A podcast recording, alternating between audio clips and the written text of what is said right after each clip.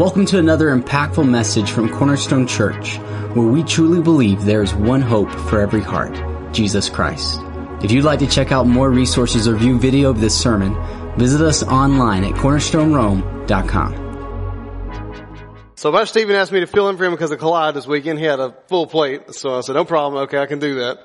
Um, uh, I started to say that's what he gets for picking on me. See, now, now I'm preaching, you know, for it. Keep on with it, you know. I mean, we could revoke some stuff. I don't know. Might could be some, I'm just kidding. It's a joke. Wow, that's terrible. So anyway, that's what he gets for messing with me. Anyway, but um, no, he had a very big weekend. Asked me could I preach, and so he wanted me to talk about how to love others, and you know, find your people love other people, find find your people love your neighbor. And um, so the funny thing is, in the '90s, that big that Taco Bell commercial was a hit. Everybody loved it. If you hadn't seen it before, see what you missed out on. And uh, but everybody was the whole thing was I love Taco Bell. I love Taco Bell, and for us as teenagers in the '90s, man, we had to car, you know, getting a set a license. You know, listen, the reason I love Taco Bell is because it's cheap. Like I lived off of Taco Bell, like consistently. I mean, it was until I got to college, I thought it was bad until I got to college and I lived off of ramen noodles. I mean, it was, you know, thank God those days it's just a, a luxury now. If I want to eat a ramen noodle, I can. I don't have to. But, um, the Taco Bell thing, it's funny how we say things like, I love certain things, you know, like, I love Taco Bell, I love cheeseburgers, I love chocolate, whatever. But then, if we talk about we love our neighbor, isn't it funny how we use those words interchangeable? Like, and you talk to other cultures in different languages and they will look at you like, I don't get it. Because they have different words that express the word love, whereas we don't. We use love and you're just supposed to know what we're talking about. I love my wife. I love Reese's cups. Like the same? Like, for other, they look at you and go like, I don't understand. Because we just expect people to understand our, our, our, our definitions. But the thing about love is if you didn't grow up with a good understanding of how love works and what love really is, it can be difficult to wrap your mind around it. I know like, for instance, you know, if you had a difficult relationship, you know, maybe your marriage or things like that just didn't work out the way you thought and your view of God is based on a relationship that didn't work out.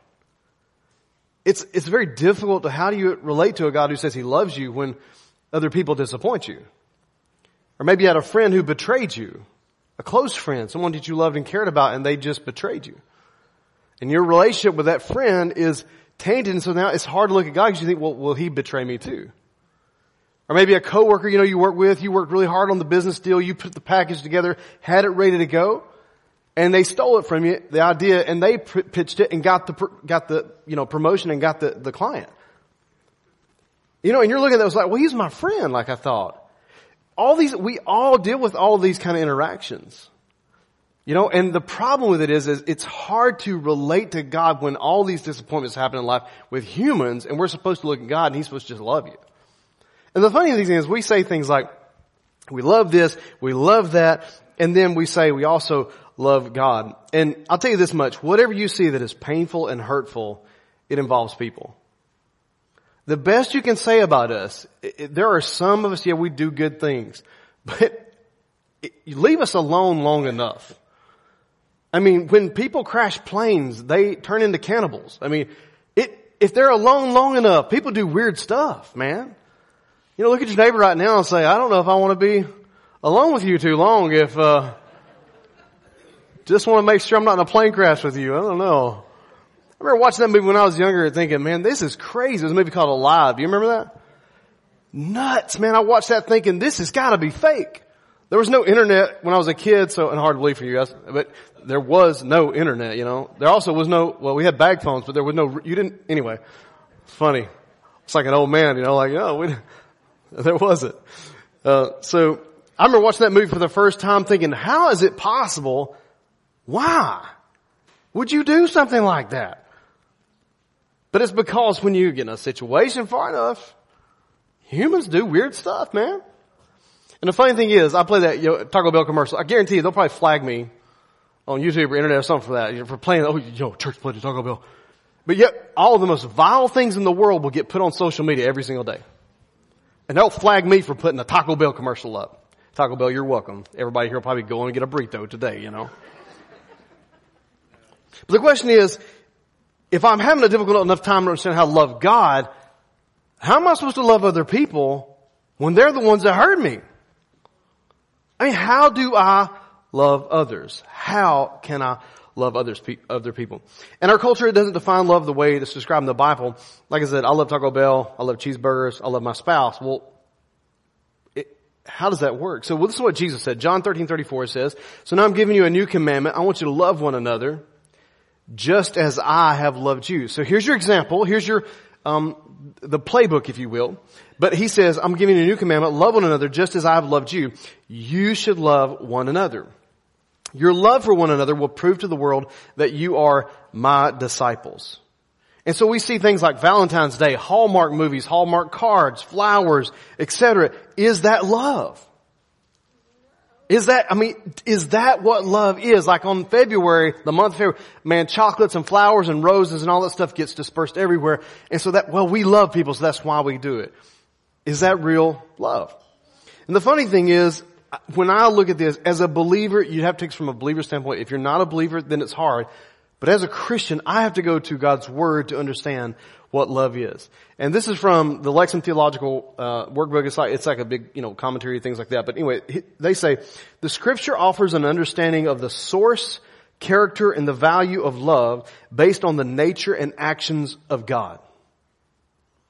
Okay, and we'll say it again. I'll put it on the screen for you. Actually, the Scripture. We're talking about God's word because we're believers. So what do we what do we put the most value on in our life? It's God's word.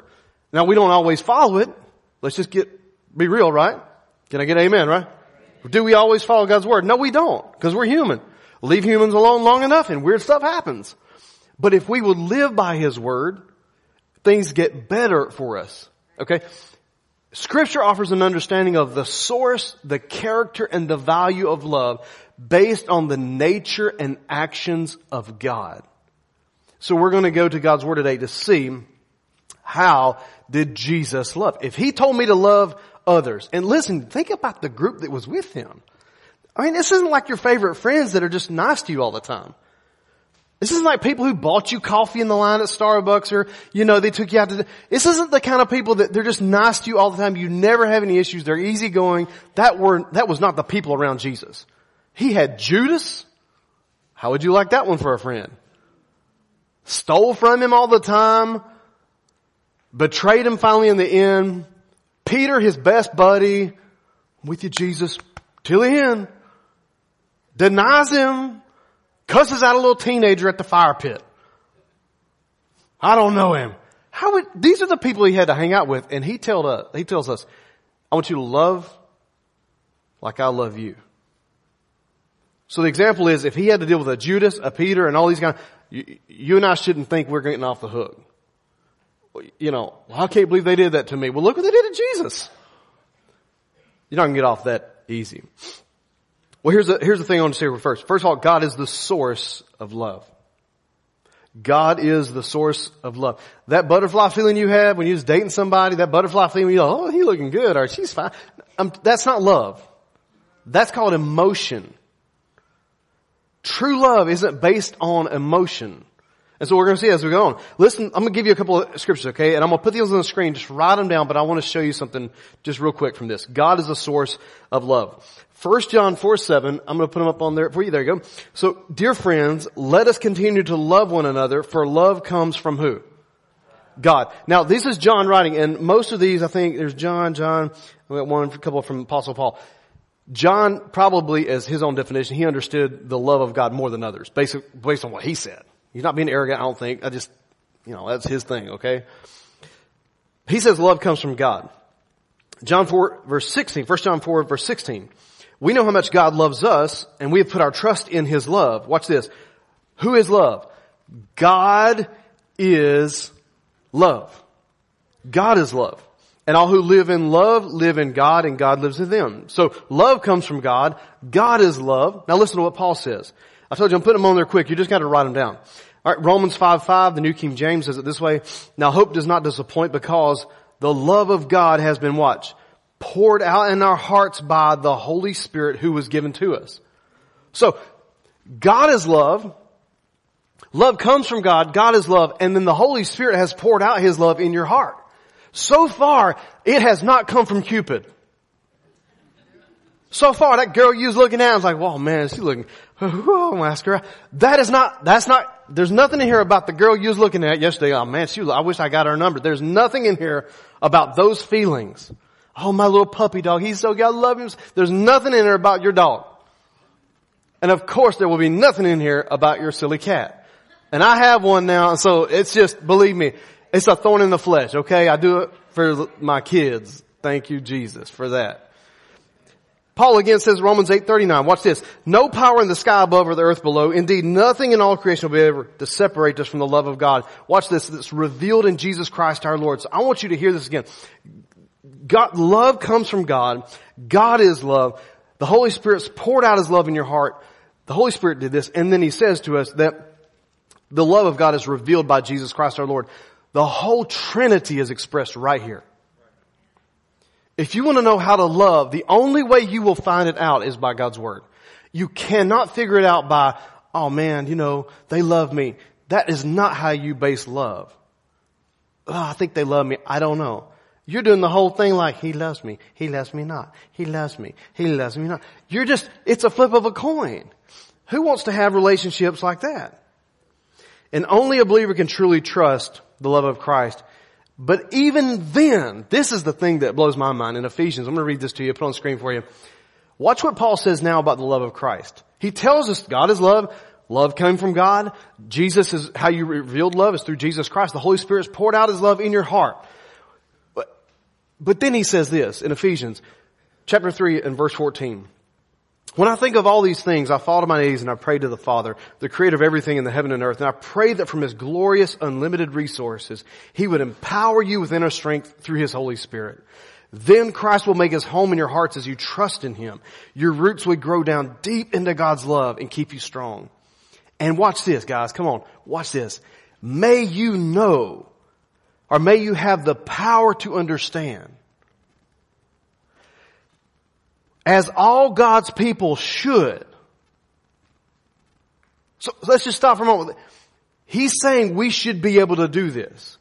But where does it come from? Well, it's coming straight from the heaven. From God. You cannot understand God's love or how much He loves you without going to Him.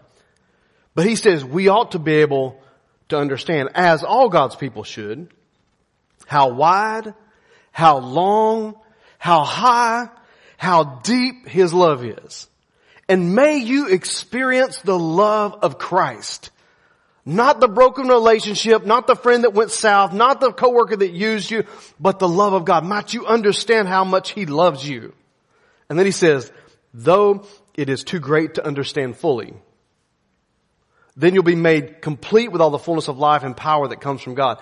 He says, I want you to know all this love, the depth, the width, the height. But then he says, but it's too great for you to understand. But I want you to understand it like all God's people should, but it's going to be too much for you to understand. Isn't it true if I were to sit down and ask any one of you right now, could you please express to me how great the Father's love is for you? Or you could try. But the moment you think you have Him figured out is the moment when He, as Gary was saying a while ago, the mercy and the grace of God when you remember when things go south and you make mistakes and that forgiveness is present, then you remember again how great the Father's love is towards us. How great His mercy is towards us. We should all be able to understand this, but Paul says it's greater than you're ever going to be able to understand. So first of all, if you want to know how to love people, you got to understand it comes from God. Love comes from God. God is love. God has poured out the, the love of God in our hearts by the Holy Spirit and it's revealed through Jesus Christ our Lord. And as much as you think you might know about it, He's saying it's even deeper still. So, when it comes to relationships, please don't base your love of God on who you know, how they live with you, how they, you know, relate to you, your friends, coworkers. Especially, please don't relate to what people give you on social media. Please don't build your love and understanding of God's love on something off the internet. So this spurs this next thought. If God is love, and if He has poured out His love in our hearts by the Holy Spirit, and love is re- revealed to us by Jesus Christ our Lord, if he is all these things, then people go, well, how can a God that's so full of love and mercy display some of the actions that he displayed in the Old Testament? How can he send a flood? How can he reduce Egypt's armies to just fish food? I mean, you know, how can he do Sodom and Gomorrah? Why? How? And what? All I will do is just display one thing to you right now as a parent. If you're not a parent right now, one day if you have, it's called a child and they just show up. It's a magnificent and wonderful thing, but it will wreck you. First of all, I'm glad that my kids were at all those people's houses because they ate all your food this weekend. That was a bonus. I'm just going to tell you right now. I looked around the fridge and I thought, there's all kinds of stuff here this weekend. Honey, what? I mean, I felt like I was just, you know, like a buffet. But it'll wreck you. And I don't mean in a bad way. I mean, it'll wreck you because this person that is a part of you, it does something to your heart in a way that can only relate to God's love as a father. Cause you'll do stuff for them. It's crazy how it wrecks you. I mean, it just, it just does. And people say, well, how can a loving God do some of the things that he does? Let me just throw one thing out to you. If you're a parent, let somebody mess with your kid. And don't tell me, don't you give me this bologna sandwich with cheese that Christians talk about, I just gotta walk in love. You messing my kid? I walk in love when I get done. I'm not, I'm not playing, and you know as well as I do, you do the same thing. Somebody busts your door down and comes after your family. Uh, listen, all bets are off. I'll pray for you as you're heading out, but am I right or am I? If, eh, eh, can I just ask all the dads in this room right now? You might be a quiet man, but I'm telling you, somebody mess with your babies. Will you not react? Would you just stand there and pray, oh God, protect them? You would react, would you not? He is no different. People have these ideas that God is just supposed to sit back and let everything go. It's not true. Because if you understand real love, real love will sometimes step in and protect that which it loves. It didn't always give everything to him either. Love, it's a unique thing. It's not just flowers and chocolates. Love is not an emotion. It is a, it is a standard. It is, it is God himself. So if you want to know how love is, understand who God is. Second thing I want you to think about this. So if, if God is love and love comes from God, what does God, what does love do? Well, love gives. This is an expression, and, and I want you to see this from the, the ideas that we have as humans. Love gives. And if you don't believe this, let's go back to that little thing that you have called a child that has shown up in your life and been around your life, or even as a grandparent. Let's put that out there, because uh, from what all the grandparents tell me, it's even deeper as a grandparent. Can I get an amen from me, the grandparents? Is that true? Apparently you love your grandkids more than you love your children. That's what everybody says. That's, I've been told things like eh, grandkids are like the, the blessing for not killing your regular kids. Like it's just, all these things, man, my grandkids, they, you just, it's crazy what, I've, I've watched people with grand, like it's nuts what you do. And if it was your children, you would never do what you do for your grandkids. But you don't care. Why? Because they don't live in your house. They can send them home. It doesn't matter. You love them, you spoil them, and it's just the way it is. And that's cool, man. I can't relate because I have grandkids. But I have seen this happen in my own life, and you have too. If you don't think love gives, just go to the fair with your little one and see how long you can hold out before you give them something. Dad, can I get a candy apple? No, we're not doing candy apples today. No, we ain't spending all that money on stupid candy apple. You know, I mean, look at that guy I've been making those candy apples. That's so gross. Hey, not buying that from him anyway. But they keep on and an hour later after you've done a couple of twirly whirlies, you know, kind of rides and you're like, oh man, and the kid says, Dad, can I please get a candy apple? Isn't it funny how just a little bit of time, you, you'll do it. And don't look at me like, no, I won't do it. I, you, you're probably the worst one in the group. You buy them candy apples, popcorn, a teddy bear, trying to win the thing at the bottle toss. You know, you just spent $50 for that stupid thing from Temu. It ain't worth $5. You could have got the thing and you keep throwing that ball for, why? For the child. Cause you love the child. So what are you to do? You're to give them things. Now, as they get older, what do you do? You want to give them stuff, but you don't give them things that's going to hurt them. Just because you can give them a 600 horsepower like muscle car doesn't mean you do. Love doesn't, why? Because you know what you did when you were 16. I mean, I burnt valves out of a four cylinder. I can tell you what a 16 year old boy will do. Don't give him something with 600 horsepower. You need something with like a four cylinder with a burnt valve that just won't halfway run. As long as it's got brakes, that's the most important thing. Get him in a slow lane where he gets a ticket for that. That'll do him some good, you know? You give because you love them. And you hold off on some things because you love them. And when you give things, look, when your kids want things, we all do this, you give and eventually we say this, what did you do?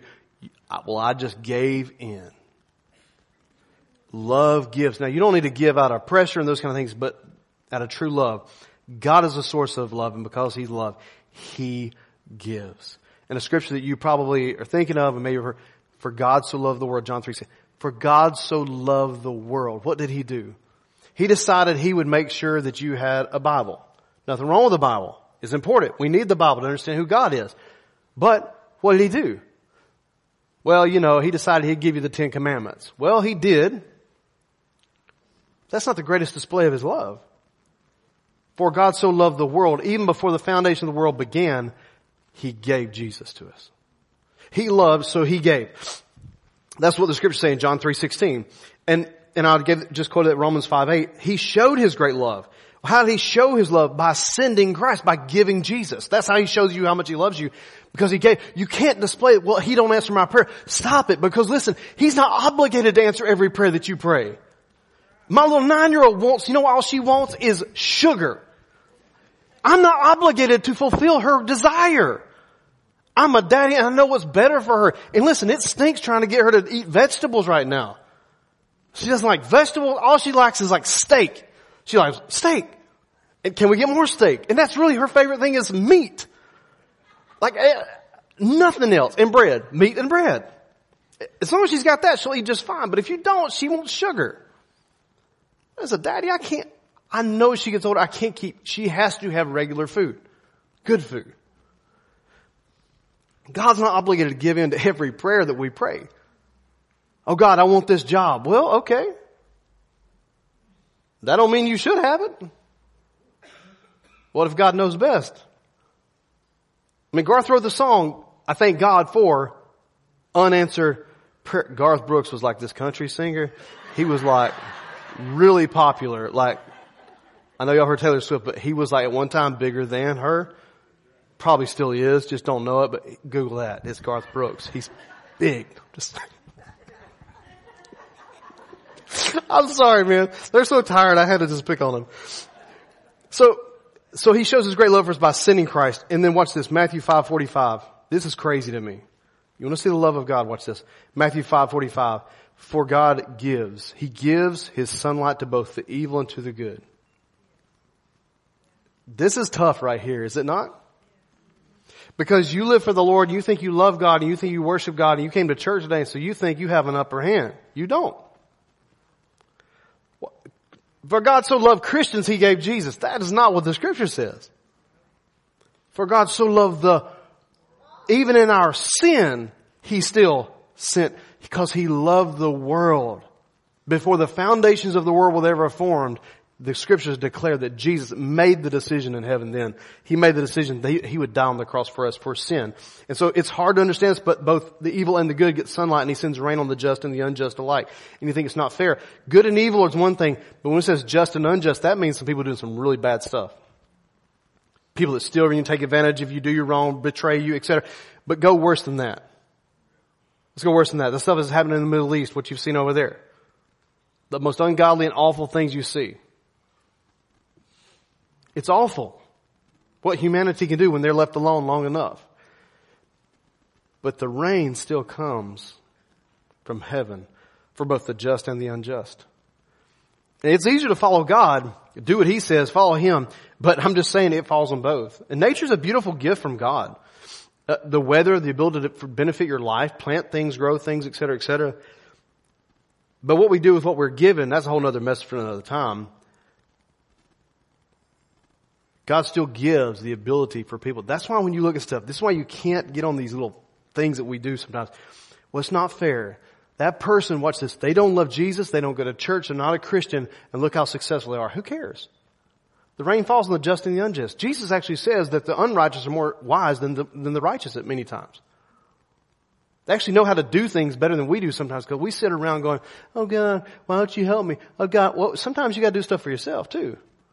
He don't, uh, with my kids, right, they can clean their rooms. I'm not cleaning it. I'm gonna go in there and throw like napalm if, if I have to before it's over with one of them. I mean, it's like, are you kidding me? I might lose you in here. Like this has got to change. Anybody else have a teenager beside me? I'm like, I mean, I love y'all, but I ain't gonna tell you which one it is. But you can figure it out, I bet. I didn't say nothing. But it's like stuff. I mean, you, the idea is what? When you, when you look at the, the things around you and you say, it's not fair, you're saying that, well, God doesn't love me. My kids do that at times. We do that at times. You know, if I take one of them with me, you know, the older one's in here. If we go to Starbucks and I get her something from Starbucks, if I come back, guarantee you, the little one, where's my, why didn't you get me something? And the first thing, it's not, does that mean I don't love her? I love her deeply. And just because I didn't get her a cake pop has no reflection whatsoever on the depths of my love for her. But in her little eyes, she thinks daddy just, just don't love her. I'm just, man, I'm not fair. How could I give that over there a coffee and won't give me a cake pop? She equates, watch this, what she gets with how much love and favor she has with me, not realizing she has an unending amount of favor and love for me. And don't base my relationship on you on a cake pop. But as Christians, I'm telling you, is it not true that we do it? Somebody else got that and I didn't. Why didn't God? You can't base your relationship on things like that. He loved because He was willing to love. He gave. And He asks us, Jesus says, to exemplify the same love. So again, how do we love others? I'm going to put a couple of words up for you on the screen as we wrap up today.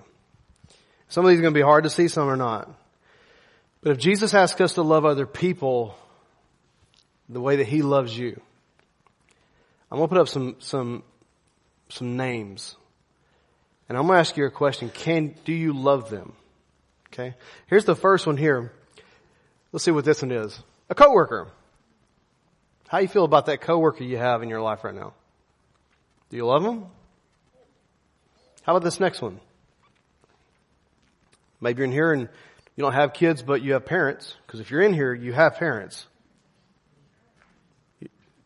No matter what they tell you today, it happens through a man and a woman, marriage and all that stuff. Sometimes not. You don't just show up. It is a normal biological thing that you can't fix or change. It is just natural. It happens. You're here because you have parents. I don't have parents. you do have parents. Don't care what you think. You have parents. But do you love them? How about this one? the person who betrayed you. Some are hard, some are going easy. Do you love them? Like they really did you wrong. They burned you bad. Do you love them? Just be honest with yourself. Don't be honest with me. You don't have to answer. Just be honest. I ain't gonna lie. I'd, be, I'd struggle with that. That'd be a, that'd be, you know, walking to around the mountain, I think, with some prayer. How about this one? Your sibling. Brother, sister, stepbrother, stepsister. I grew up in a house, I have numerous, like, I don't even know, I think I, I, I may have more than I know, but I have numerous brothers, sisters, and those kind of things. And, um, you know, do you love them? We talk occasionally, I don't see them very much, but do you love them? Is there, because of things that went on in your family, the dynamic between them, is there such strife between it because of what happened in your home, but really has, maybe has nothing to do with your sibling? What if they feeling the same as you because of situation?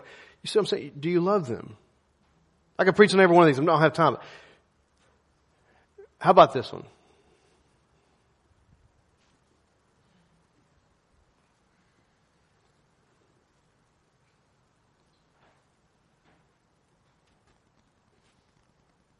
Gets quiet down south when you do this. You know, not everything you see on TV is what's what. Now there's some crazy stuff down there, don't get me wrong. Cause love protects. So you don't just let anybody in anytime. That's ridiculous.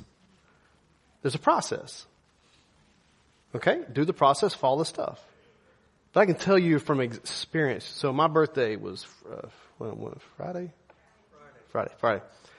And so uh, I wanted, oh, gracias, thank you. Um, oh, sorry, I was just, so I wanted to show you this, but I'm waiting until the next week or two because, um, I didn't want to, I didn't want it on social media, but, uh, or the internet or anything until I got the other one for sure. but, you know, Pastor Victor and Amy who have been serving our church faithfully since 2009. I don't know if any of you remember this. We started years ago the process of getting them religious visas so they could be pastors, not just because they are anointed by God. You won't need the state to give us anything. We have a greater authority, which is God. But to do it right, to do it the right way, which is what they did numerous times over and spent tens of thousands of dollars of their own money. It took us from, was it 09, Gary? 10? On my birthday, the best birthday gift I have ever, I think, been. I told Haley, of all the years we've been here, and y'all know we're, we're moving to Scotland. It's a whole nother thing I'm thinking about now. So, but of all the things that I've seen at our church, this one, uh, numerous things. Salvation's not, I'm not talking about people getting saved. Of course, that's the most important thing. But of things that I've seen happen, uh, Amy got her citizenship on my birthday. Like, how many, so it's been a long time. It was hard and it was, our process is really messed up in America. I get it. And I don't have time to preach on this. I could. But next week, Pastor Victor is getting his. And so I'm like, of all the things, man, that, that, there's a few things in my, in our life of being here, but I told Haley, that right there, like just melts my heart. Because, and now we're seeing on the other side, because Haley and I, you know, what we're looking at now with Scotland is all of a sudden now, uh, we're going to be immigrants. See, it's a different feeling when you are one versus when you're not one. And I'll tell you something else about that whole immigration and visa thing. It's very expensive doing it right. I mean, it's, it's super pricey. Love, do it the right way. Love would protect. Love says, we're not letting people in just because they want to get, come in. Love wouldn't do that. Love says, no. There's a process. I need to know who you are. You just let anybody in your house? No. I need to know you before I let you around my children. Jesus even said, let, you know, we should know them that labor among us. But at the same time, my question is not about policy on immigration, is do you love them? I'm not talking about the, the evil people that's in the group. I'm saying, do you love the immigrant? Because God tells us, look in scripture, there's only a few things that he says he will watch over. Widows, orphans, and the foreigner. Better watch what you think about it. I'm not saying the policy, fix the policy. I'm saying, do you love the immigrant? Okay, moving on. How about this one? Won't stay very long on this. That's a tough one. That might take some counseling, which you should. Absolutely a wonderful thing you should do. Prayer, spiritual guidance, whatever, but that's no joke. And Jesus says to love them like I've loved you. And if you don't think that's for that person there, he also says to love your enemies. So somehow we have to reconcile this thing of love, and we're going to in just a moment. How about this next one? About your supervisor, your boss? They're an idiot. Well, maybe they are. But let's just be honest for a moment. Did you put up the capital to run the business? See, I know from running some stuff, man, listen, let me tell you something. When you got your name on it, you know, it, it matters. You look at things different, do you not, brother? Yeah. When you own something, as far as when you're responsible for it, when it's your butt on the line, when it's your name on it, you treat it differently than you do if you just show up and clock in and clock out. You don't think about it on the weekend. You went fishing. The owner doesn't go fishing on the weekend without thinking about what's going on at the store. Maybe he's an idiot. Maybe she's a bozo. Maybe they just got a lot of stress. Maybe you have no idea what they did to get where they are to give you a job. Just a thought. How about this one? This one's always fun.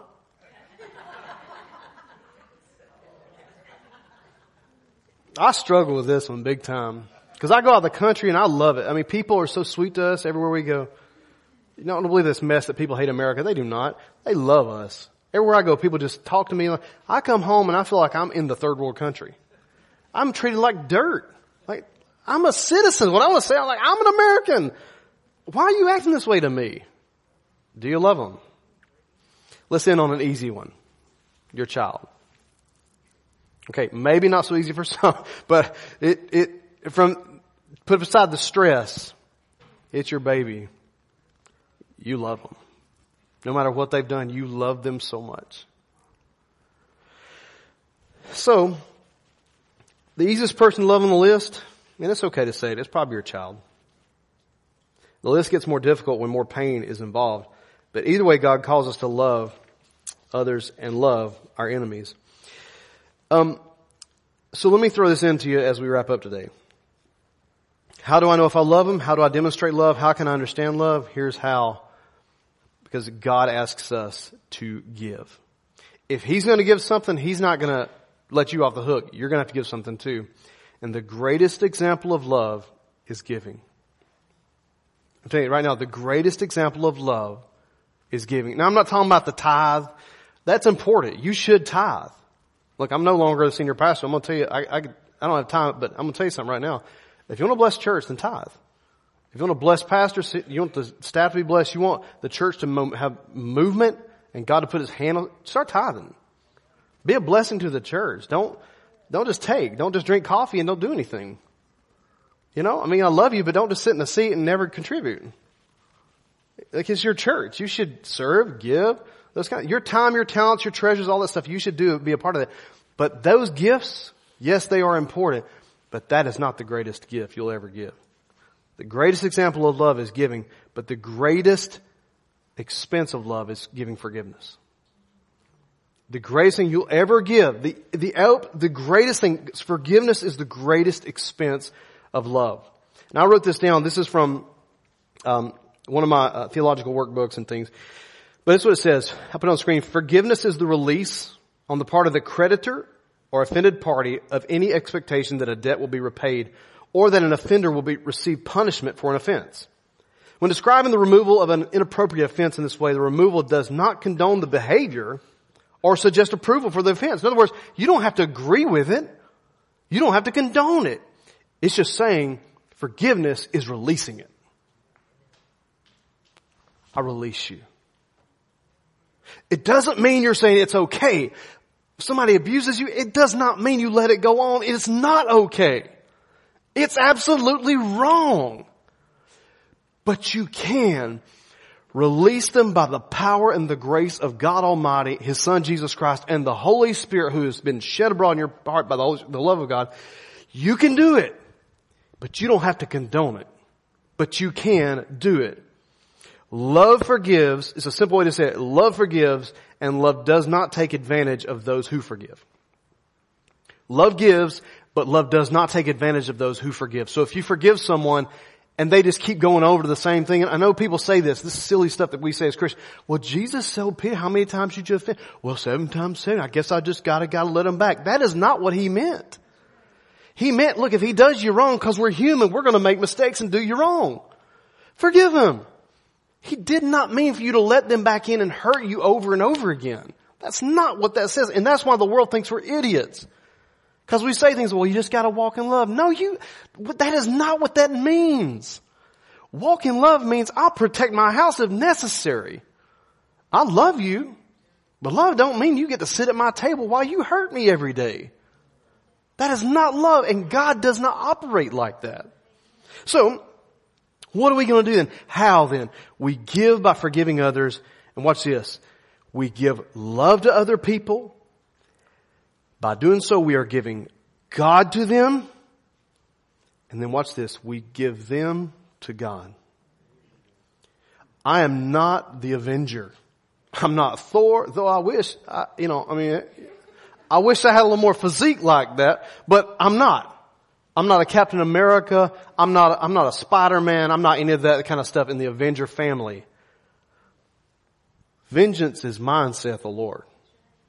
Trust your situation, give it to the Lord, forgive him, and let it go. So you want to know how to walk in love? Listen to this real quick. Ephesians 5 2 says, And walk in love as Christ also has loved us and given himself for us, an offering and watch a sacrifice to God for a sweet smelling aroma. And then he says in Ephesians 5 2, this is, or I'm sorry, I put the reference down for you wrong, but live a life filled with love, following the example of Christ.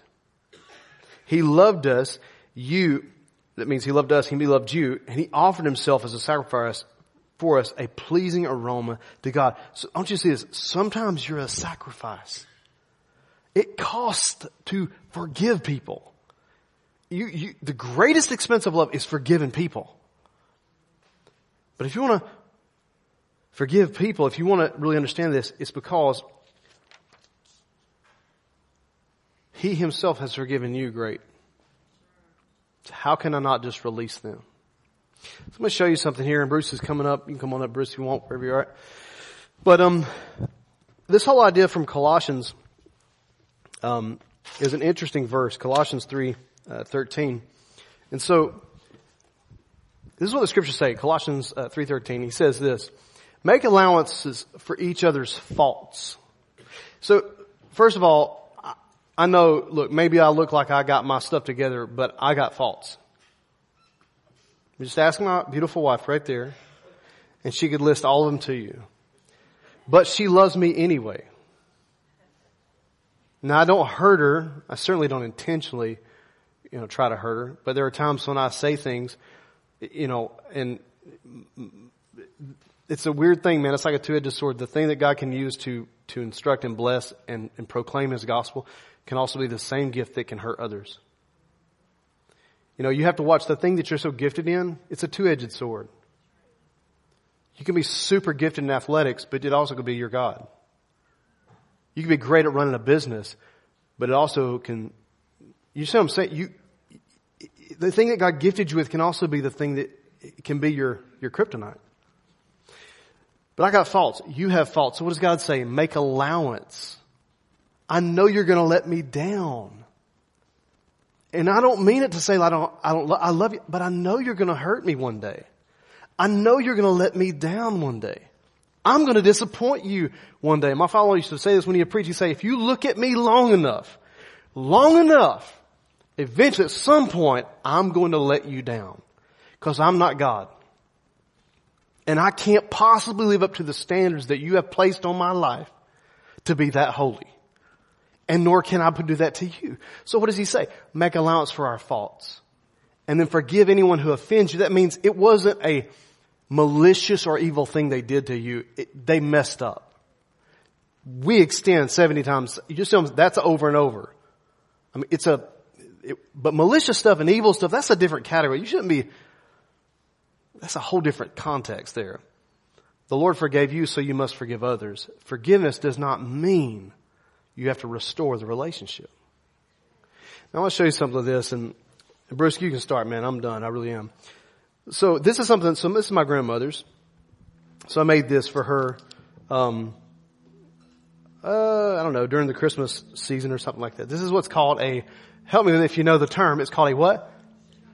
Ah, very good. It's a weird word, isn't it? It sounds funny. Charcuterie. You want to say, you want to try to throw the R in, you say charcuterie. It sounds weird. But uh, I think that's our Georgia slang on it. It's probably a French word or something, you know. Whoa. It's, it's probably pronounced, but uh, it's probably, you know, it's probably something from, uh, what's her name, you know, the lady we watched, the Piper likes from France, or she went to France. She's from America, but uh, what's her name? Julia Child. Mm. Oh, today we have a charcuterie board. You know, she, anyway. So, but I made this. This is out of cedar, and so um, I made this out of one of her chests. So she had what's called a hope chest, and the thing was, I don't know how old it was. She said it's she was young, and maybe it was hand. I don't know how old the actual material was, but it had gotten damaged, and it was it was beyond my ability to restore as a as a trunk. It was really cool how they did it, and you guys who build stuff, you you think this is weird. So the guys would make it, and they would rip the wood like we rip wood on a saw. It just means we cut it, and we make it straight now. We glue and do stuff like that, bring it together just like this. These are multiple one, two, three, four, five, six, seven, eight, nine, ten, probably ten, twelve strips of wood in here. You can't tell but it is. Glued press and all that kind of stuff, and what they would do is what they, they run this thing through the saw and, and instead of being straight, I couldn't, I can't figure out what this was. Maybe you guys know that, that if you've seen this before, it would cut on an angle. And so what they would do is, let's say it was four inches on one side, it ended at three and a half at the end. They would just flip them. And so what would happen is that little, is it a hexagon, Haley? What is it with the four sides and the, I'll put you on the spot, didn't I, huh? It's a rectangle, but it's not the same. It's one's higher than the lower. That's it. Okay, multiple names. None of us know our math. Okay, it's great. Our kids are going to do great.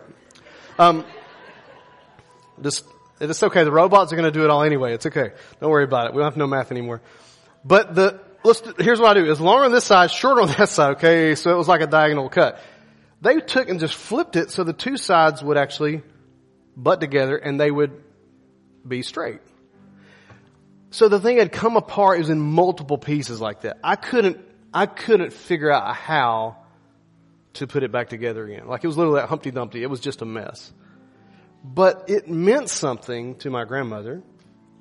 And so I try to do, Haley says I'm super sentimental. I guess we're figuring this out now that we're trying to sell our farm, move, and, you know, unload everything in our lives that we've accumulated over the last 20 years here. Um, she says, I'm the mo- you're the most sentimental out of all of us. I'm not sentimental. She goes, oh yes you are. You are very.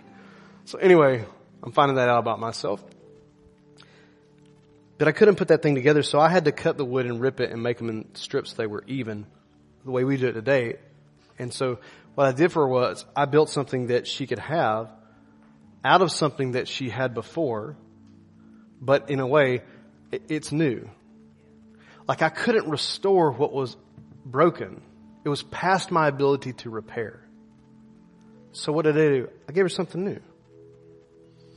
And I'm the reason I'm sharing that with you because I'm hoping this will drive this point home today about love. For some of you here today, you think love means you've got to repair everything that's broken and put it back together. Like you think that God expects you to forgive people and that means it's so broken and messed up, you gotta forgive them means you gotta put it all back together and it's gonna be like it was before. And I'm just telling you, that's not always the case. Some things can be restored, and I love doing that. It's fun for me. But sometimes you can't restore something. And in those cases, this is when it is called forgiveness. You give something over to God and you say, God, I can't fix this.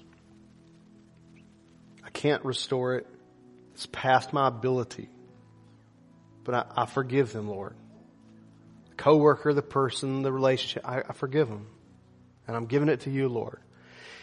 And it doesn't look like what you gave him at the, at the time. Like it's not going to look like when he gives it back to you, maybe you have peace that goes beyond understanding. Maybe you have a new appreciation and love for someone that you didn't think you could anymore.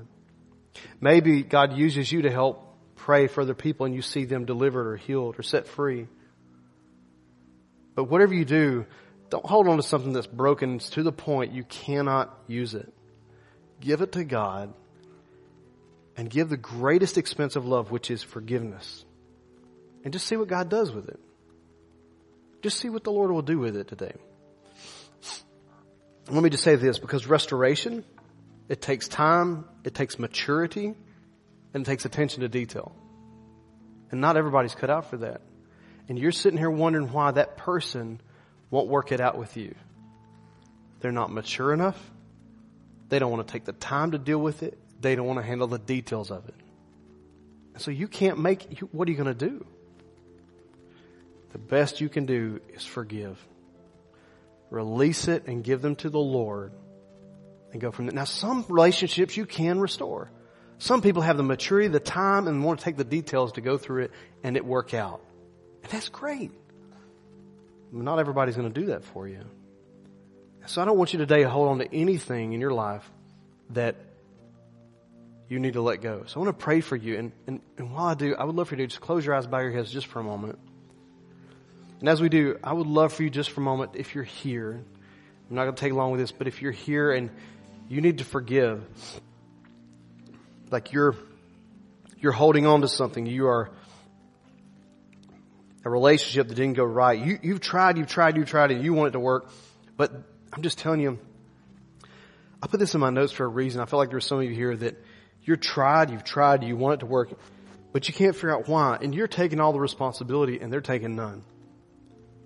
And I'm just telling you, they don't have the maturity or the time or want to give the attention to the details to make it happen. And you're just going to, to forgive them and let it go and trust God with it. So right where you are, Lord, in the name of Jesus, we come before you right now. And God, we ask you to speak to our hearts. If there's those that are here right now in the name of Jesus that, that are holding on to hurts, holding on to grudges, holding on to things that someone did to them, and it's keeping them from being able to love other people. In the name of Jesus, I ask you to help them today to forgive. To release that person just like you released us today. And so in the name of Jesus right now, we're going to pray and we're going to pray all this together. Whether you're in here and you're, you're a Christian or you're not a Christian and you want to be a Christian, I'm going to lead you in a prayer right now. But we're going to forgive and then we're also going to ask God to, to forgive us. If you want to accept Christ, you're going to pray this prayer with us. The whole church will pray. I want all of us right now to go through this step, this process of just forgiving other people. So don't you repeat this with me. Say, Dear Jesus, I come to you today and I bring to you a great hurt, pain, or loss in my life. God, this is not easy, but I'm going to do it. I'm going to trust you in the love that you have for me. I today, I release this person in the name of Jesus. And dear Lord, I ask you to help me to let it go. In the name of Jesus, I call upon you and ask you to save me. I ask you to forgive me, Jesus, to cleanse me of all unrighteousness. In the name of Jesus, amen and amen and amen and amen. Man, if you prayed that prayer, we're so proud of you, right church? You give him a hand? So Gary's going to close up, come up and close out, but um, I really want you to hear me on this. Like, um, and I'm not taking. Look, I'm not taking orders anyway. So last time Haley brought a sword up and made. I'm not. I'm not taking orders. Uh, well, I do have to pay for visas and immigration stuff, so maybe I should take orders. Uh, here we go. anyway, um, I, I, please, when you walk out those doors, don't take with you any of that. Just leave it here. And just trust God in the process and let Him help you with the, with the people around you. Because God needs you to love other people so we can win more people for Christ in this region, in this community. And so, um, anyway, so here comes Gary. He's going to help you out with the rest of the day. So Amen. y'all welcome Gary to the platform, Amen. please. And make sure if you see Pastor Joe down the lobby, you wish him happy birthday. It was his birthday on Friday. Um, that's that thing. I'm glad it's a charcuterie board. I had a principal back in grade school, had a paddle almost that big scared the heck out of us. I don't think we ever did anything wrong. Oh gosh. As our prayer partners are coming up, uh, this morning, uh, just a couple things that Pastor Jody said and I can agree with wholeheartedly. Grandkids are the best. It's a reward for growing old. Um, and something else too, that, uh, talking about immigrants, one of the neatest things that uh, we've ever been a part of. Uh, Fernandez isn't here. Sherman's here today. She's homesick, but uh, we went down to Atlanta when she uh, went through her ceremony, and I think it took ten years or so for her to become a U.S. citizen. But one of the neatest things I've ever seen is going down to that ceremony and watching the people who did it the right way, the legal way, stand there and how happy those folks were and so many from so many different countries. If you ever get a chance to do that, if you know somebody who's going to go through that ceremony, take the time to go down and do that because that was really, really cool. Um, forgiveness. My wife and I are leaving. We work out at WinShape. Um, we've got a marriage intensive that we do this week. We're leaving this afternoon. There's five couples that are coming. They're probably already on their way to Rome, Georgia. We don't know who they are. Uh, we're going to spend six days loving on them. And the one thing that I find throughout all those things, and the reason I'm sharing that is because of that verse out of Colossians, which I share with those couples every week. Um, each one of us, especially in married couples, have faults. There's no getting around it. There's no perfect husband, no perfect wife. Uh, we may have somebody who's really close, but they're not quite there. But unforgiveness is the key to what their marital problems are. If they can forgive each other for what has happened, whether it's infidelity, whether it's addiction, whatever it is, um, God can heal those marriages. But the thing about unforgiveness is it sucks the life and the energy out of you if you don't forgive somebody. Um, we're around those couples, and by the end of the week, we've had so much spiritual energy sucked out of us because of the unforgiveness going on there. So if you've got that, take that to heart what Pastor Jody's message was today. If you need to forgive somebody, get on the phone, get in your car, go forgive them today because it'll release you. Doesn't necessarily release, it releases that in you as well. So now let's go ahead and stand. I want to remind you as we do that we thank you for your giving. Continue to do that. We can give online. We can text to give. We can drop in the offering boxes out here as well. Thank you for your continued support. Um, also want to remind you, uh, small groups, um, started this week, but you can still sign up if you didn't get a chance to do that. Jump in on one. We were with the married couples one Friday night that we hadn't joined, but we came to it, and we're probably going to join that one as well. So if you um, still have time to do that as well, so we're going to send you out with the Lord's blessing out of Numbers chapter six. May the Lord bless you and keep you. May the Lord make His face shine upon you, be gracious to you. May the Lord turn His face towards you, give you His peace. God bless you. Have a great, great week. If today's message blessed you, we want to encourage you to take a moment and share this podcast with a friend. Remember, there's one hope for every heart, and that's Jesus. See you next time.